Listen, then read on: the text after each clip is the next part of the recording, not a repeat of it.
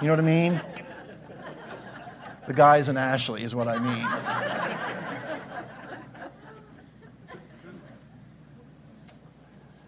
Been in a series here on Sunday mornings talking about the church. We've been talking about the, the church, capital C, and we've been talking about our church, Faith Community Fellowship. This, I've lost track. I think it's part five. Somebody might know, but if you do, then you are hardcore into this. I think this is part five. And uh, we've been talking a lot about Matthew 28, the Great Commission. We've been talking about what it is to be a follower of Jesus, and when Jesus uh, gave us some heads up in Luke chapter 9, but what it is to be a disciple. If you missed that last week, I encourage you to check out the podcast or online or grab the CD. Um, today, I want to get really, really practical, and I'm going to talk. Re- this really is for insiders at Faith Community. But if you're not an insider at Faith Community, um, I hope it's a peek into what makes us tick and what's important to us and how we do what we do here. I had someone ask me the other night, I had some guests here um, at our game night, and they were asking how we, uh, they're asking some questions about the church, and they asked, how do we fund what we do? I'm like, and I just pointed to these seats. I'm like, because the people who sit in these seats fund everything we do. So, like, so you don't have like an over, like, like a denomination or I think they use the word federation, which I never heard in context of church. But so people, people have an idea that money from churches comes from somewhere other than the church. And in our case, everything that we do here is funded by you. On top of that, the majority of what we do is done by you as volunteers. So we're going to talk about that this morning. When the writer of the book of Ecclesiastes, I don't know if that's a book that you are very familiar with or if you've read it uh, very recently, but when the writer of the book of Ecclesiastes decided to determine his purpose in life, he started by accumulating a large sum of money. That's where he started, only to discover that it didn't provide the meaning he'd hoped for. Then he sought power, he attained it, and discovered that it failed to satisfy. Next came this scandalous pursuit of pleasure I mean, scandalous like you could not imagine. Then fame, celebrity, had all those things, and finally, at the end of all of his efforts, he uttered those famous words vanity, vanity, all is vanity. Another translation would say, all of this is like chasing the wind. We were not created to chase the wind.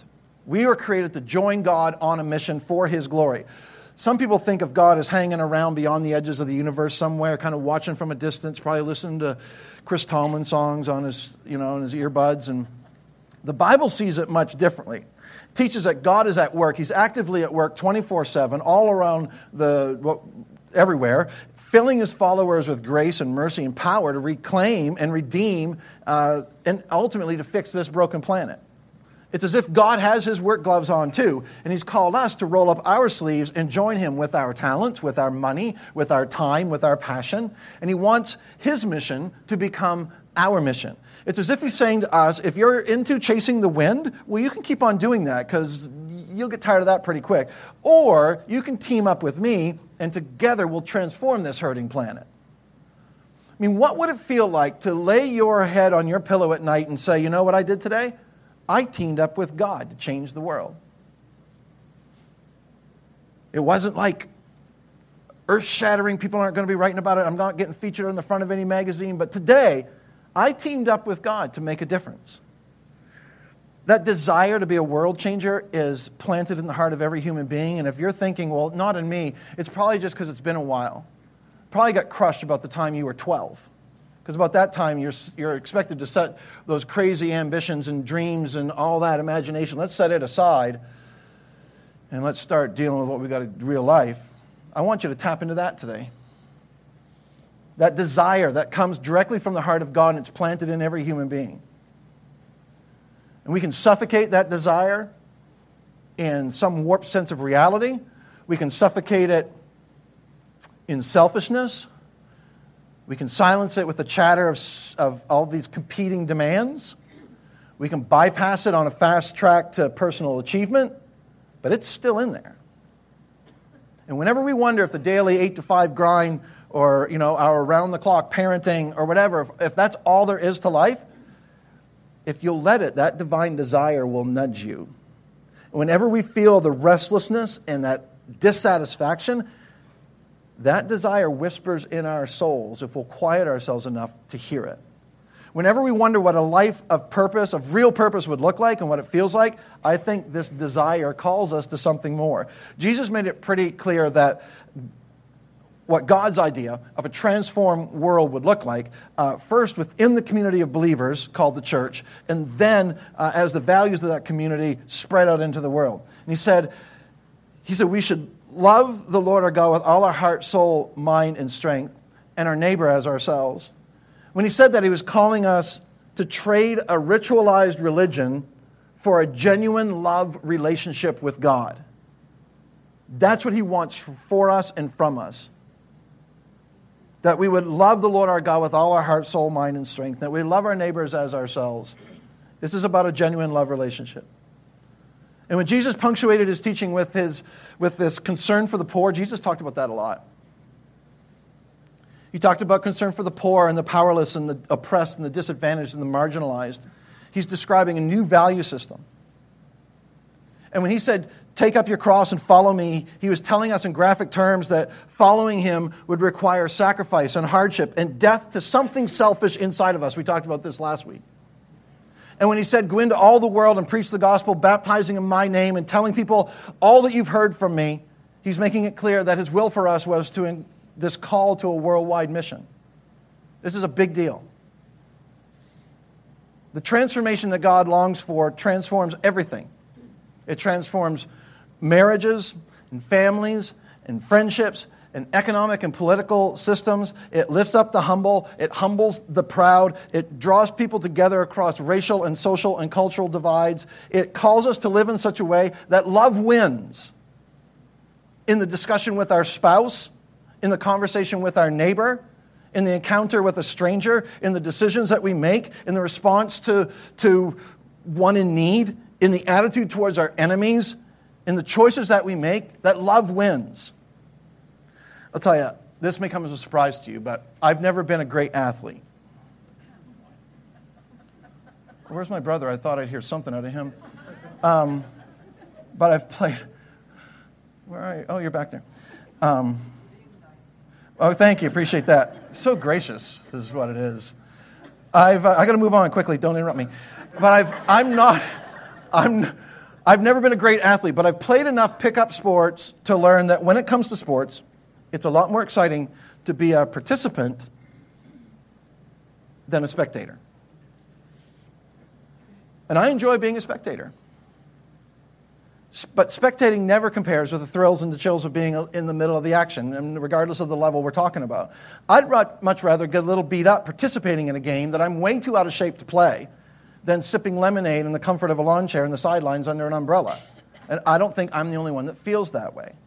Here, here's the deal Every churchgoer has a choice to make. You can park in your usual spot in the parking lot. You can make your way to a comfortable seat in your favorite row. You can listen to some good sermons sometimes. You can sing some songs. You can chat with some friends, and then you can go home and you can repeat that every Sunday morning for the rest of your life. And that choice makes for a nice, safe Sunday morning experience.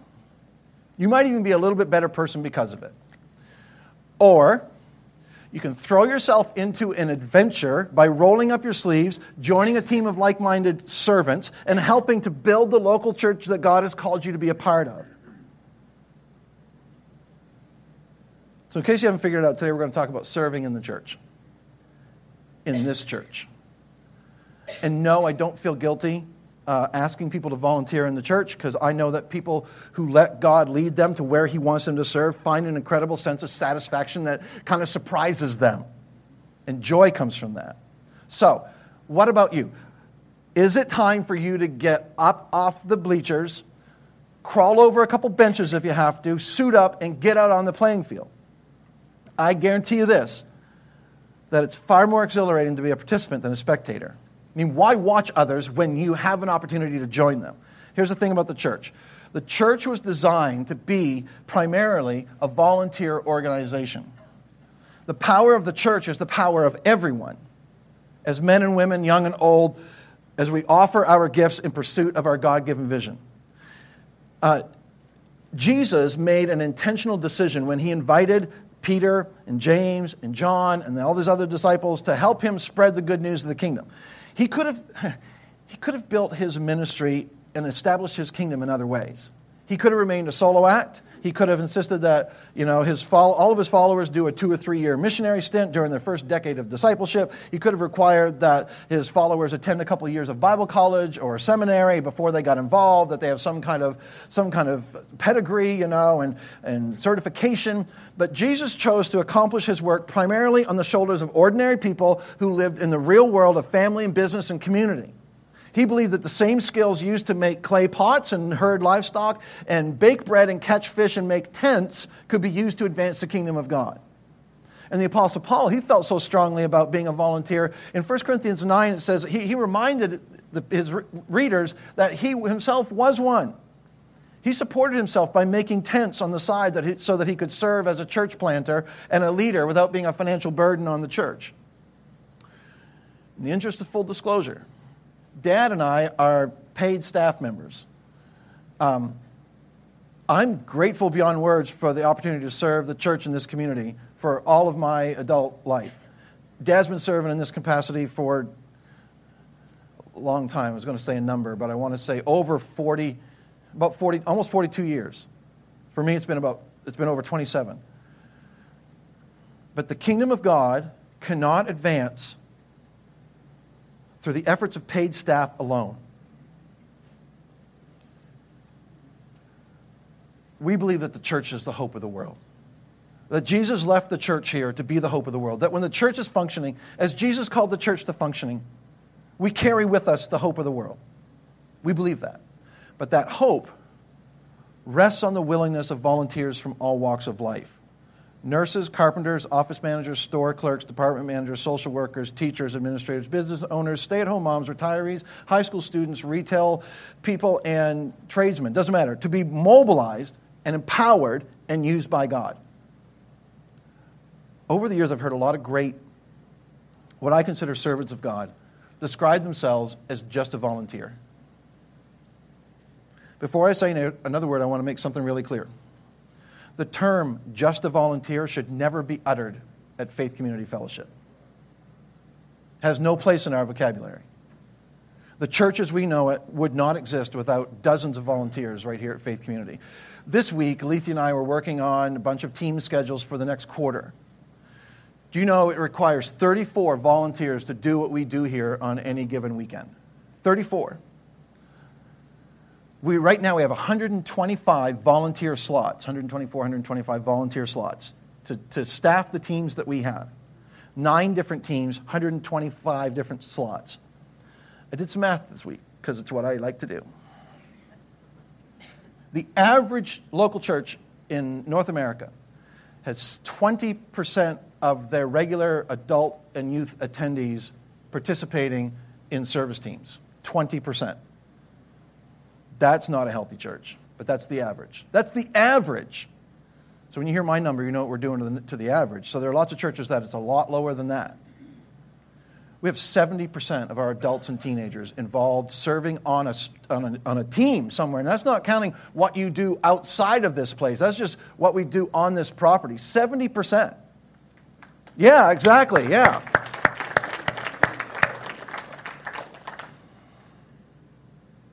There's some people right now that are just kind of staring at the ceiling because we don't want to make eye contact because you know you're in the 30%. Um, this is not meant to be a guilt trip because, like I said, I don't hesitate at all to invite people to participate in the life of the church because I know the satisfaction and deep sense of joy that it brings. And whether God has blessed you with 40 hours a week of discretionary time, or whether you can barely scratch together a couple hours a month from your overloaded schedule, you have the potential to make a difference right here in this corner of the world. So, what do you have to offer? Well, first of all, I'm going to say more than you probably think. You have gifts and talents that you were born with, and don't tell me you don't. The passion, you have some passion that inspires you. You have some education, and maybe you have some life experience. You have some skills that you've, you've fine tuned.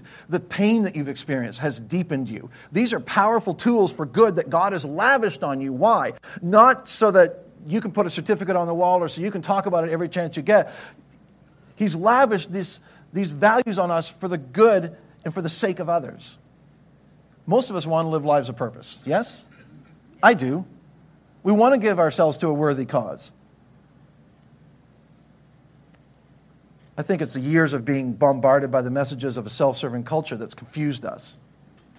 Indulge yourself, fulfill your desires, satisfy your appetites, pursue pleasure. It's all about you. You deserve this. And it's really easy to understand. I totally get it. That investing time and energy into serving God and others might diminish our lives. I understand the hesitation. Because what will really happen, we wonder, if we leave the comfort of the bleachers and get dirty on the playing field? Won't we be, we be busier than ever? Won't we have to work harder? Won't this cost me something? I mean, does this even make sense? Here's my answer to that. You really want to live? And it's, not too, it's never too late to get rolling on this one. Earlier the better, but it's never too late. You really want to live? You drape a serving towel over your arm. Make that the icon of your life. Drape a serving towel over your arm. John chapter 13, pretty famous story.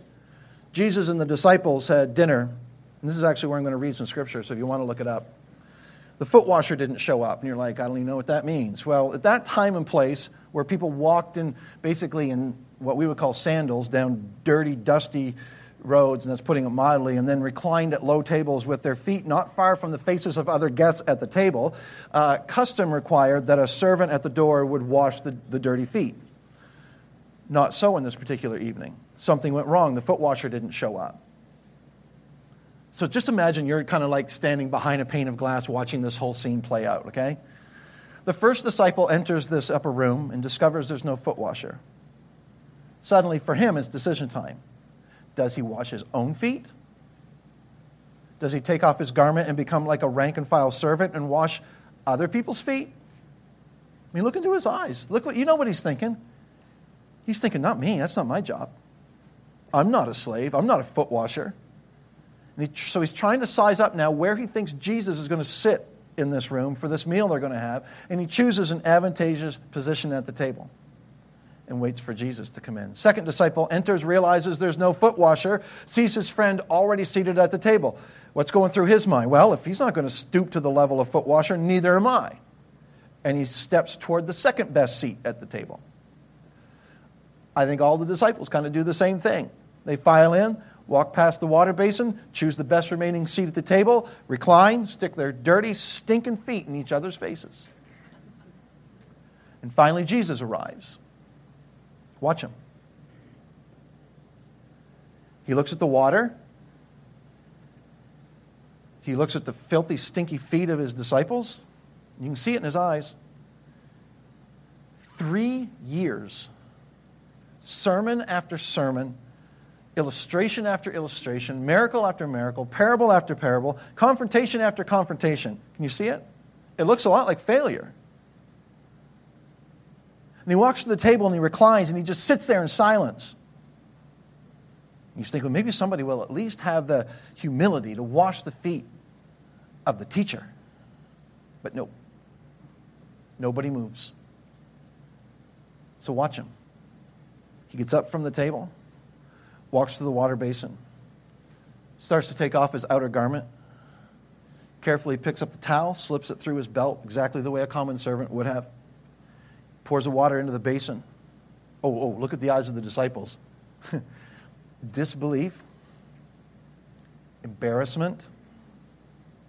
And as Jesus begins to wash the feet of the first disciple, you see something deeper in their eyes. I think there's agony. I think there's regret. I think there's some moisture there because they're, they're asking, What is the matter with me? How did I miss this? Does my whole world revolve around me? It's bad enough that I wasn't humble enough to wash my brother's feet, but I wouldn't even wash the Messiah's feet. How could I have missed this?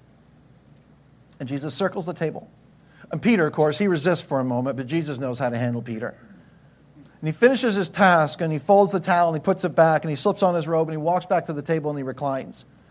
And I think there was an awkward pause because I'm a fan of awkward pauses, so I'm pretty sure Jesus was too. So I think there was an awkward pause. And here's what he said John chapter 13, verse 12. he says, uh, Do you understand what I've done for you? You call me teacher and Lord, and rightly so, for that's what I am. Now that I, your Lord and teacher, have washed your feet, you also should wash one another's feet. Verse 15. I've set you an example that you should do as I've done for you. Oh, and very truly, I tell you, no servant is greater than his master, nor is a messenger greater than the one who sent him. Verse 17. Now that you know these things, you'll be blessed if you what? If you do them. You don't get credit if you know them. You don't get credit if you've written it down. You don't get credit if it's in a frame somewhere in your living room. You'll be blessed if you do them. Years later, the Apostle Paul kind of summed up the example of Jesus that he'd left for his followers with these words from Philippians chapter 2. Philippians 2, verse 3. Do nothing out of selfish ambition or vain conceit, but in humility, value others above yourselves. Verse 4 Not looking to your own interests, but each of you to the interests of others. In your relationships with one another, have the same mindset as Christ Jesus, who, being in very nature God, did not consider equality with God something to be used for his own advantage. Think about that. Rather, he made himself nothing by taking the very nature of a servant, being made in human likeness. Being found in appearance as a man, he humbled himself and became obedient to death, even death on a cross. Who, being in very nature God, it says, did not consider equality of God something to be used to his own advantage. we use everything we can get to our own advantage. We use the, where we were born to our advantage. Think about that. Here's the deal following Jesus into radical servanthood is a sure pathway to fullness of life. I can guarantee you that. Sooner or later, everybody has to decide where to place their bets on life's great gamble on a self centered lifestyle or on Jesus' model of servanthood. I want to encourage you this morning to grab a serving towel. It is, it's worth the gamble. Before Jesus showed up on earth, the Holy Spirit operated through a select group of people uh, that they called priests. Aaron, who was the brother of Moses, served as the first priest of Israel, and his sons carried on the priesthood. Old Testament priests function as kind of intermediaries between God and the people. So, to do anything religious, to pray, to bring a worship offering, to confess your sins, the average person couldn't go directly to God in Old Testament. You, you, he or she had to go through a priest. Jesus, thankfully, Jesus' life and death turned the Old Testament system inside out. So today, we have direct access to God. We don't have to call a priest or a pastor every time we want to worship or pray or confess our sins or whatever. It also means, though, that we become priests to one another. What does a faithful priest do for his people? Well, he prays for them, he encourages them, he watches over them, he confronts them, he grieves with those who grieves, he rejoices with those who rejoice, and as a result, people are loved and nurtured and secure. Imagine a community of Christ followers like this church, where every member takes his or her priesthood as seriously as the priests of the Old Testament took theirs. According to Ephesians 4, Paul's writing said God has uniquely equipped some to train others how to serve. Here's what he said. So Christ himself gave the apostles, the prophets, the evangelists, the pastors, the teachers. Why? To equip his people for works of service so that the body of Christ may be built up. He didn't say that he gave the apostles, prophets, evangelists, pastors, and teachers to, to do the works of service. He gave those offices to equip people for works of service.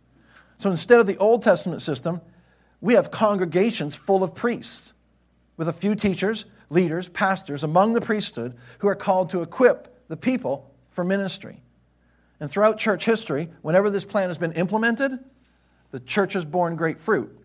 And I'm not enough of a historian to define exactly how or when the church train jumped the tracks, but it definitely jumped at some point. The early church started off with this beautiful concept of the priesthood of all believers, with every member in active ministry serving one another. But in the first few centuries, most churches retreated to an Old Testament model. Here's how it often plays out a group of 75 or 100 people get together, they decide to form a congregation, and the first thing they do is they hire a minister. That's the terminology they use. Let's hire a minister. First of all, I was talking with somebody, I don't remember who I was talking to this week, about that whole process of uh, of hiring a pastor and how broken it is in the way that we do modern church. Typically, a pastor gets an invitation to come in. He speaks at a service. He has an interview with a search committee. He might, they might have a potluck where he can have surface conversation with people for 30 seconds and then they vote. There's so much wrong with that. So they say, let's hire a minister. So they hire their minister based on a first impression. And then they say to their new minister, okay, this is what we want you to do. Here's your job description preach, teach, marry, bury, make hospital visits, uh, you're on call 24 7. Visit members, uh, counsel the hurting and confused, evangelize the community, raise money, print bulletins, uh, clean the church, do announcements, pray for the sick. Oh, once a year, we're going to get out our report card and we're going to determine whether or not you met our congregation's needs and our expectations. And if you have, we'll keep you on for another year. And if not, we'll find a way to hire someone else. And if the hired minister throws himself or herself into this list of tasks and the church starts to grow, the congregation might hire an associate minister and an administrative pastor or an executive pastor and a youth pastor and a music pastor and to take care of the programs and the people that are beyond the senior pastor's reach. But again, the congregation is paying the clergy to do ministry. So the church ends up with a few overworked professionals paid by tithes and offerings of the congregation to fulfill the whole gamut of priestly functions while everyone else kind of remains passive, passive observers, sitting on the sidelines, sitting safely in the bleachers watching the game. This is the most widely practiced ministry paradigm in existence in North America, and it doesn't have a shred of biblical support. For several years, we've tried to avoid this, and we've managed to avoid this mindset. At times, we are healthier on this one than others. I think one of the reasons that God made me somewhat thick skinned is because for so many years I have had to absorb disapproval from people who want me to act on their to do list to fulfill their job description for me. They want me to perform their priestly function for them, never realizing that God is calling them to put on their own mantle of priestly responsibility to grab their own servant's towel. But you're the minister, not us. The Bible would say, not true. If you're a Christ follower, you're a priest, you're a minister. And I believe it breaks God's heart when people come to church on Sunday with a consumer mindset, content to eat and run. Serve me, teach me, pray for me, fix my kids, fix my marriage, counsel my spouse. If you don't do all this up to my standards, I'll go down the street and find another church who will pay better attention to me. I've learned that you can't build a, a, a God honoring, church with a congregation full of consumers. Imagine. Imagine what could happen in our church and in our community if every potential minister, every follower of Christ in this room, if we all actually lived according to the biblical mandate. What an incredible power for good would be unleashed in our community. And this is a crossroads. This is a decision point, a critical decision in the life of every Christ follower. Will I acknowledge that in the new covenant, in the new arrangement that God has for his people, that those of us who are in Christ are priests? Will I acknowledge that? Will I accept the privileges and the responsibilities that are attendant to priesthood? Will I function like a priest, or will I sit back and expect others to provide priestly services to me? It takes kind of a mini conversion uh, to move from where maybe you were into full acceptance of the privileges and responsibility of priesthood. And I don't think anybody, I don't think anybody drifts into priesthood. I don't think anybody drifts into full servant mode. I think you come to a point in time where it's explained to you and you're like, oh, okay, that's cool. I'm in. I can do that. Maybe not on my own, but through the Holy Spirit, I think, I think I can bring something. I'll move towards that. I receive that. I'll accept it. It'll be my new reality as we go forward when the Holy Spirit comes down in his fullness on those people, those Christ followers, when he, those, think about those first Christ followers on the day of Pentecost. And the Holy Spirit didn't come in a ball of fire and sit on Peter's head, and everyone else in the room is like flameless. Didn't happen that way. The Holy Spirit didn't just come on Peter, James, and John, and all the rest of them are just like they're lay people, so they're just volunteers. No, when the Holy Spirit showed up, it's like equal flames all over the place, symbolizing it's a new day. You're all possessors of the full measure of the Holy Spirit. This whole thing is mystical and it's supernatural, and what's going you know, what's going to go on in each of you is intensely spiritual and supernatural. You're all ministers. You're all priests. You all have full flame privileges, which means the full adoption of God through His Son, full guidance, full wisdom, full courage, full strength, full power for fighting off temptations. All of that now, which I could get excited about. Oh, and along with that comes some responsibilities. It's time to do what priests do. It's time when someone needs prayer, instead of running to the pastor and saying, Hey, my buddy needs prayer, would you pray for him? You're a priest now, you pray. If someone needs the scriptures read to them, they need some clarity, they're going through a tough time, you don't call the church and say, Hey, can someone, someone there, one of the ministers, you know, go do. No, you bring truth to that hurting friend. You're a priest. If someone needs salvation explained to them, you don't call the evangelism department. You explain it to them. You tell your story. You got the full flame of the power of the Holy Spirit. You do this. You have the supernatural power of the Holy Spirit in and on you. And God has supplied this church, and I want us all to grasp this. God has supplied His church with this distribution of the power of the Holy Spirit. So that when we walk around the church, the first thing we realize is that this place is under the supernatural control and authority of the Almighty God, not human beings. And second, that every person that you lock eyes with, every Christ follower in this, this church that you lock eyes with, has the same measure of the Holy Spirit going on in their life. And whenever they yield to it, as much as anyone does, uh, the, the full measure of the Holy Spirit equips us to do the function of the priesthood. Whether, listen, whether you're a week old in Christ, whether this is your third year following Jesus, or whether you've been a Christian for 50 years. So, what happens when you realize that you're a minister? This is the call of God in your life. This is, this is for all of us, this isn't for a select few. What should I do now? What do I do with that? How do I carry out my priesthood? Is there any focus? Is there any direction I should head in? I want to walk you through some foundational texts to give you uh, on this whole topic that kind of give us some context. So, uh, 1 Corinthians chapter 12, Paul starts off this chapter saying that the reason I'm telling you this is because I don't want you to be ignorant. So, he teaches us. 1 Corinthians 12, verse 7. It says, Now to each one, the manifestation of the Spirit is given for the common good. There's so much packed into that one part of this verse. To each is given. It's amazing how, over the years, when I've taught on spiritual gifts, I'll teach for 45 minutes on the fact that every Christian has been given a spiritual gift, because it says right there, each is given. And I'll go out after a service and talk to some people, and someone will say, Well, that's great, because I, I love, you know, friends of mine, they're, they're really gifted. Uh, I didn't get one. I just kind of skipped over me. I didn't make it to class that day when they were handing out gifts, and it just doesn't apply to me. To each is given. The each includes the person sitting in your chair. You've been given at least one gift at least one supernaturally infused talent that when it's given over to God, it's infused with this power of the Holy Spirit to advance the purposes of God in this world for His glory. It's so important you believe that, that you accept that. That you take responsibility then to figure out which gift have I been given and where can I best use it. There are no exceptions on this. In fact, we, we have a tool that we use to help you get started.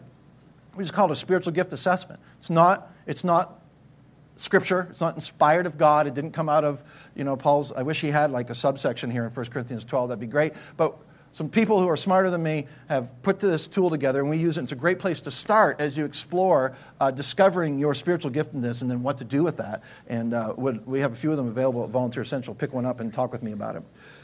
Look at the rest of this verse 7. To each, of the manif- each, to each one, the manifestation of the Spirit, the gifts are given for, what does your text say? For what? The common good. Look up here for a second. My gifts have been entrusted to me by sovereign God, and they are for your benefit. They weren't given for me, for my benefit. They weren't given so that I can go on a power trip about them. My gifts are entrusted to me to bless you. This is such a hard principle to understand because we are, we are so um, individualistically wired you know, we think this is all about us. My gifts are about you. When I use my leadership gifts, it's not to advance my agenda, it shouldn't be. It's to advance and serve the agenda of this church, you. And when I teach, it's not to draw attention to myself, it shouldn't be. It's to equip and inspire and encourage you. Everyone in the church is supposed to know exactly what their contribution to the common good is supposed to be. how do you do that? You know by how God has gifted you. That's what you bring to the party. And it's our dream for this church to be a church where every single person knows that they're a priest. Every single person has a towel bearing servant mindedness about them. Every single person knows their God given gifts and, and, uses them for the common good. And, and we count on everybody else doing that as well. And it can happen. It just means that we all have to take responsibility. And I've heard all the excuses. You know, I'm too busy, I'm too busy at work, I can't find the right place to serve. I served for a while, then people I served with didn't thank me enough. I've already served, I did that for like six months. And I could debate all this stuff. I, could res- I can respond to all the excuses if you want to get into that. Sometimes I, I love to go toe to toe because it just feeds my ego. But uh, here's the deal. I think it's best if we just follow the example of Joshua. He said, You can choose whatever God you want. You can do whatever you want with your life. But as for me and my house, this is what we're going to do. We're going to serve the Lord. There's coming a day when you will give an account for the gifts that you were given. When is that day? You don't know. There's some motivation for you. You'll give an account for the spiritual gifts, the abilities, the time, the money, the resources, the opportunities that you were given. And if you've just decided, well, I'm not really a towel bearer, it's not my makeup, it's not how I'm wired, it's not my style, I'm not a behind the scenes kind of person, do you got an extra microphone for me? Because that's more me. I just don't have the time in my schedule right now. Listen, if that's your mindset, I really do believe that you're going to be filled with such regret when you stand before the one who was the ultimate towel bearing priest. I don't want that for you. Listen. God values every task you perform in service in His kingdom. Matthew 6, in the Sermon on the Mount, Jesus said, Your Father who sees what's done in secret will reward you. Not a single act of service done in the name of Jesus goes unnoticed and unrewarded. Every deed of charity, every gift of mercy, every hour devoted to serving your spouse, your kids, your parents, your employer, your ministry team, a stranger, every single action of servanthood gets noticed and will be rewarded by God. 1 Corinthians 15, Paul says, Be steadfast, immovable, abounding in the work of the Lord, knowing that your work is not in vain. Never in vain. Nothing that I do in the name of Jesus is ever in vain.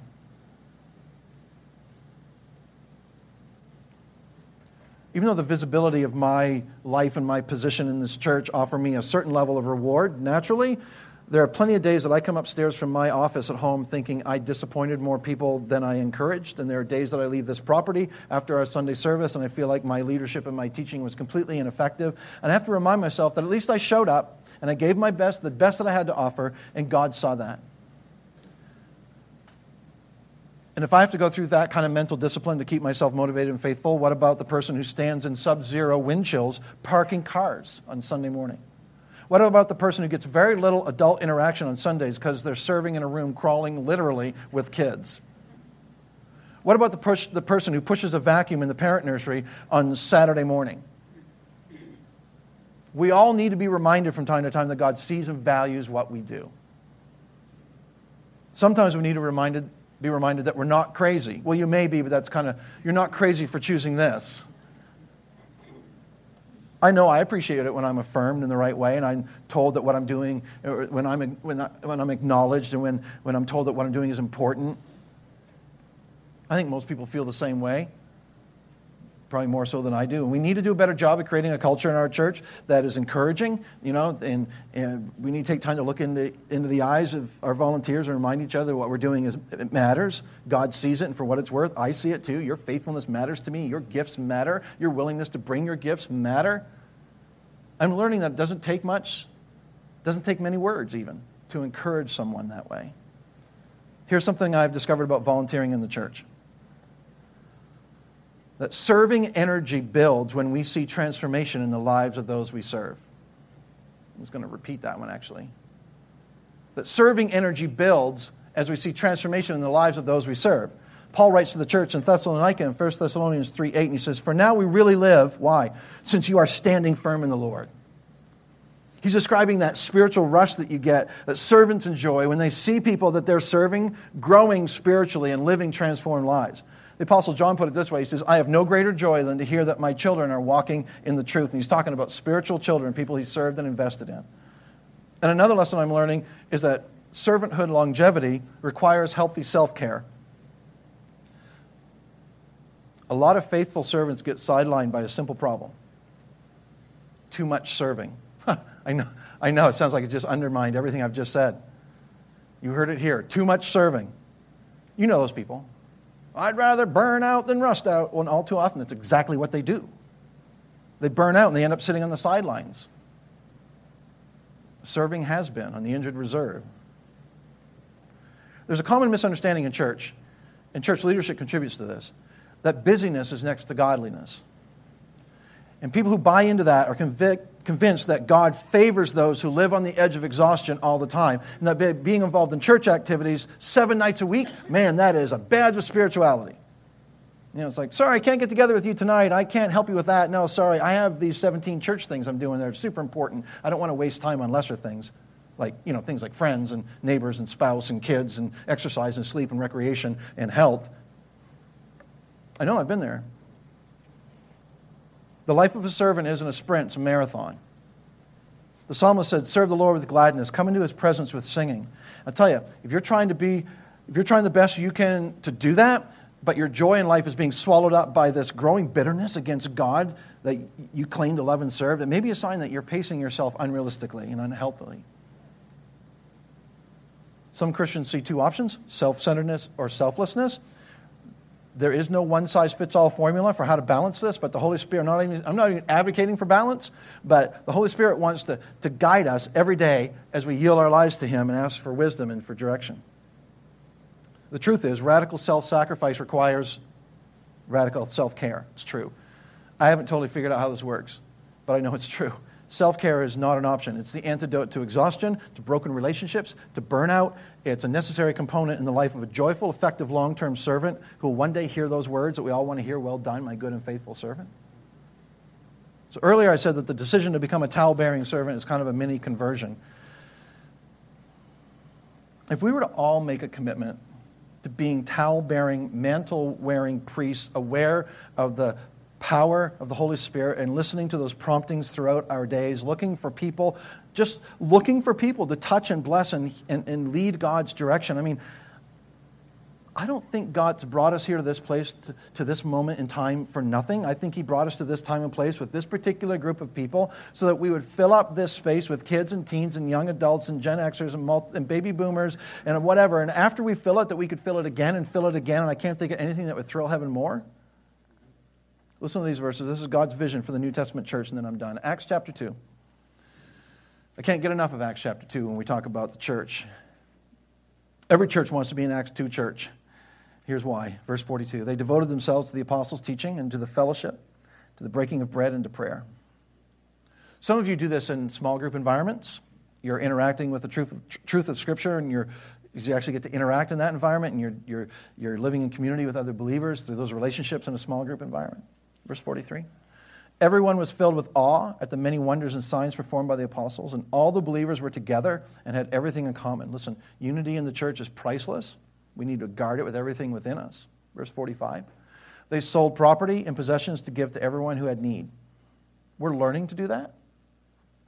We're learning it, the value of that, through things like Relay for Life and Operation Christmas Child, and through Habitat for Humanity and Loaves and Fishes, and many of you involved in all kinds of community uh, causes, and we got a way to go in this one, but we're learning. Verse 46. Every day they continued to meet together in the temple courts. They broke bread in their homes and ate together. Cannot. I don't know why we've abandoned this one. Ask yourself, when was the last time I had some of my church friends into my home for a meal? They broke bread in their homes and ate together with glad and sincere hearts, praising God and enjoying the favor of all the people. Because the church was living this way, because of this, says the Lord added to their number daily those who were being saved. When the church functioned right, God entrusted more people to the church. So, why am I optimistic about our future?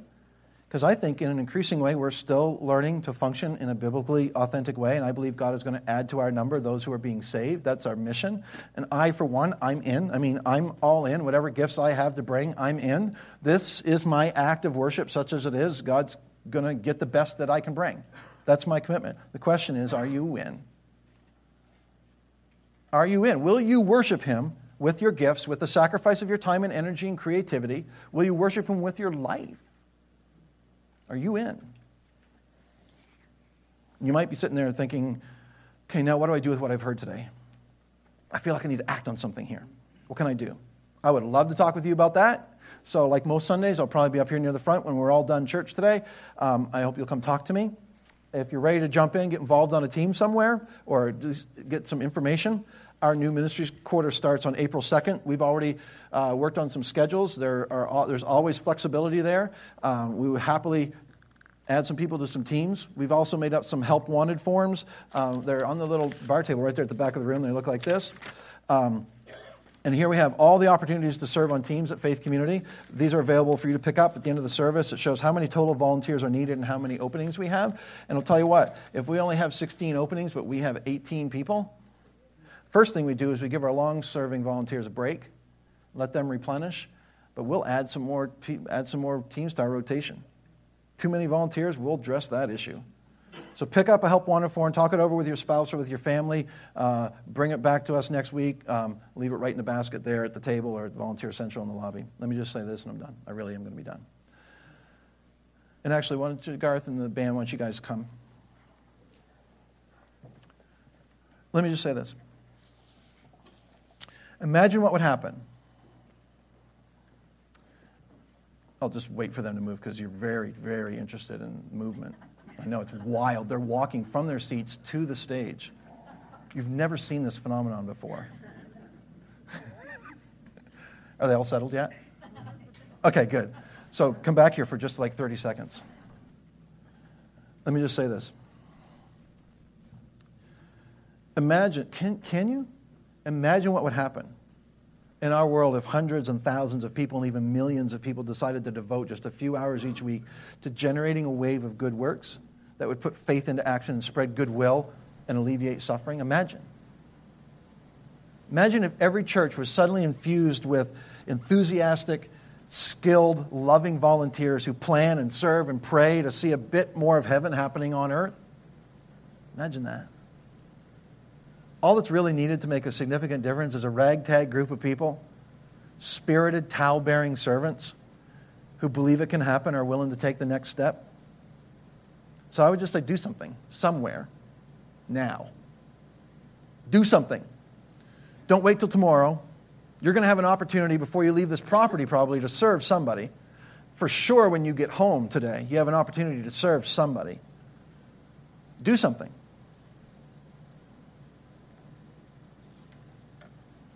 Let's pray. Heavenly Father, we are we're excited. We're grateful.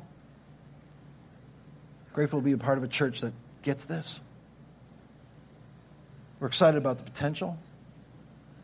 We're humbled that you've called us. No doubt in my mind, you could have done everything you desire to do in this world all on your own. But you chose to involve us. Thanks for giving us a skill set and gifts and life experiences that can be used for your glory and for your kingdom. Give us clarity about where you want us to be involved, where you want us to serve. May we be towel bearing servants who serve as a, not so that we can get any attention, but serve just so that we can be a reflection of Jesus. And we we'll thank you in Jesus' name. Amen.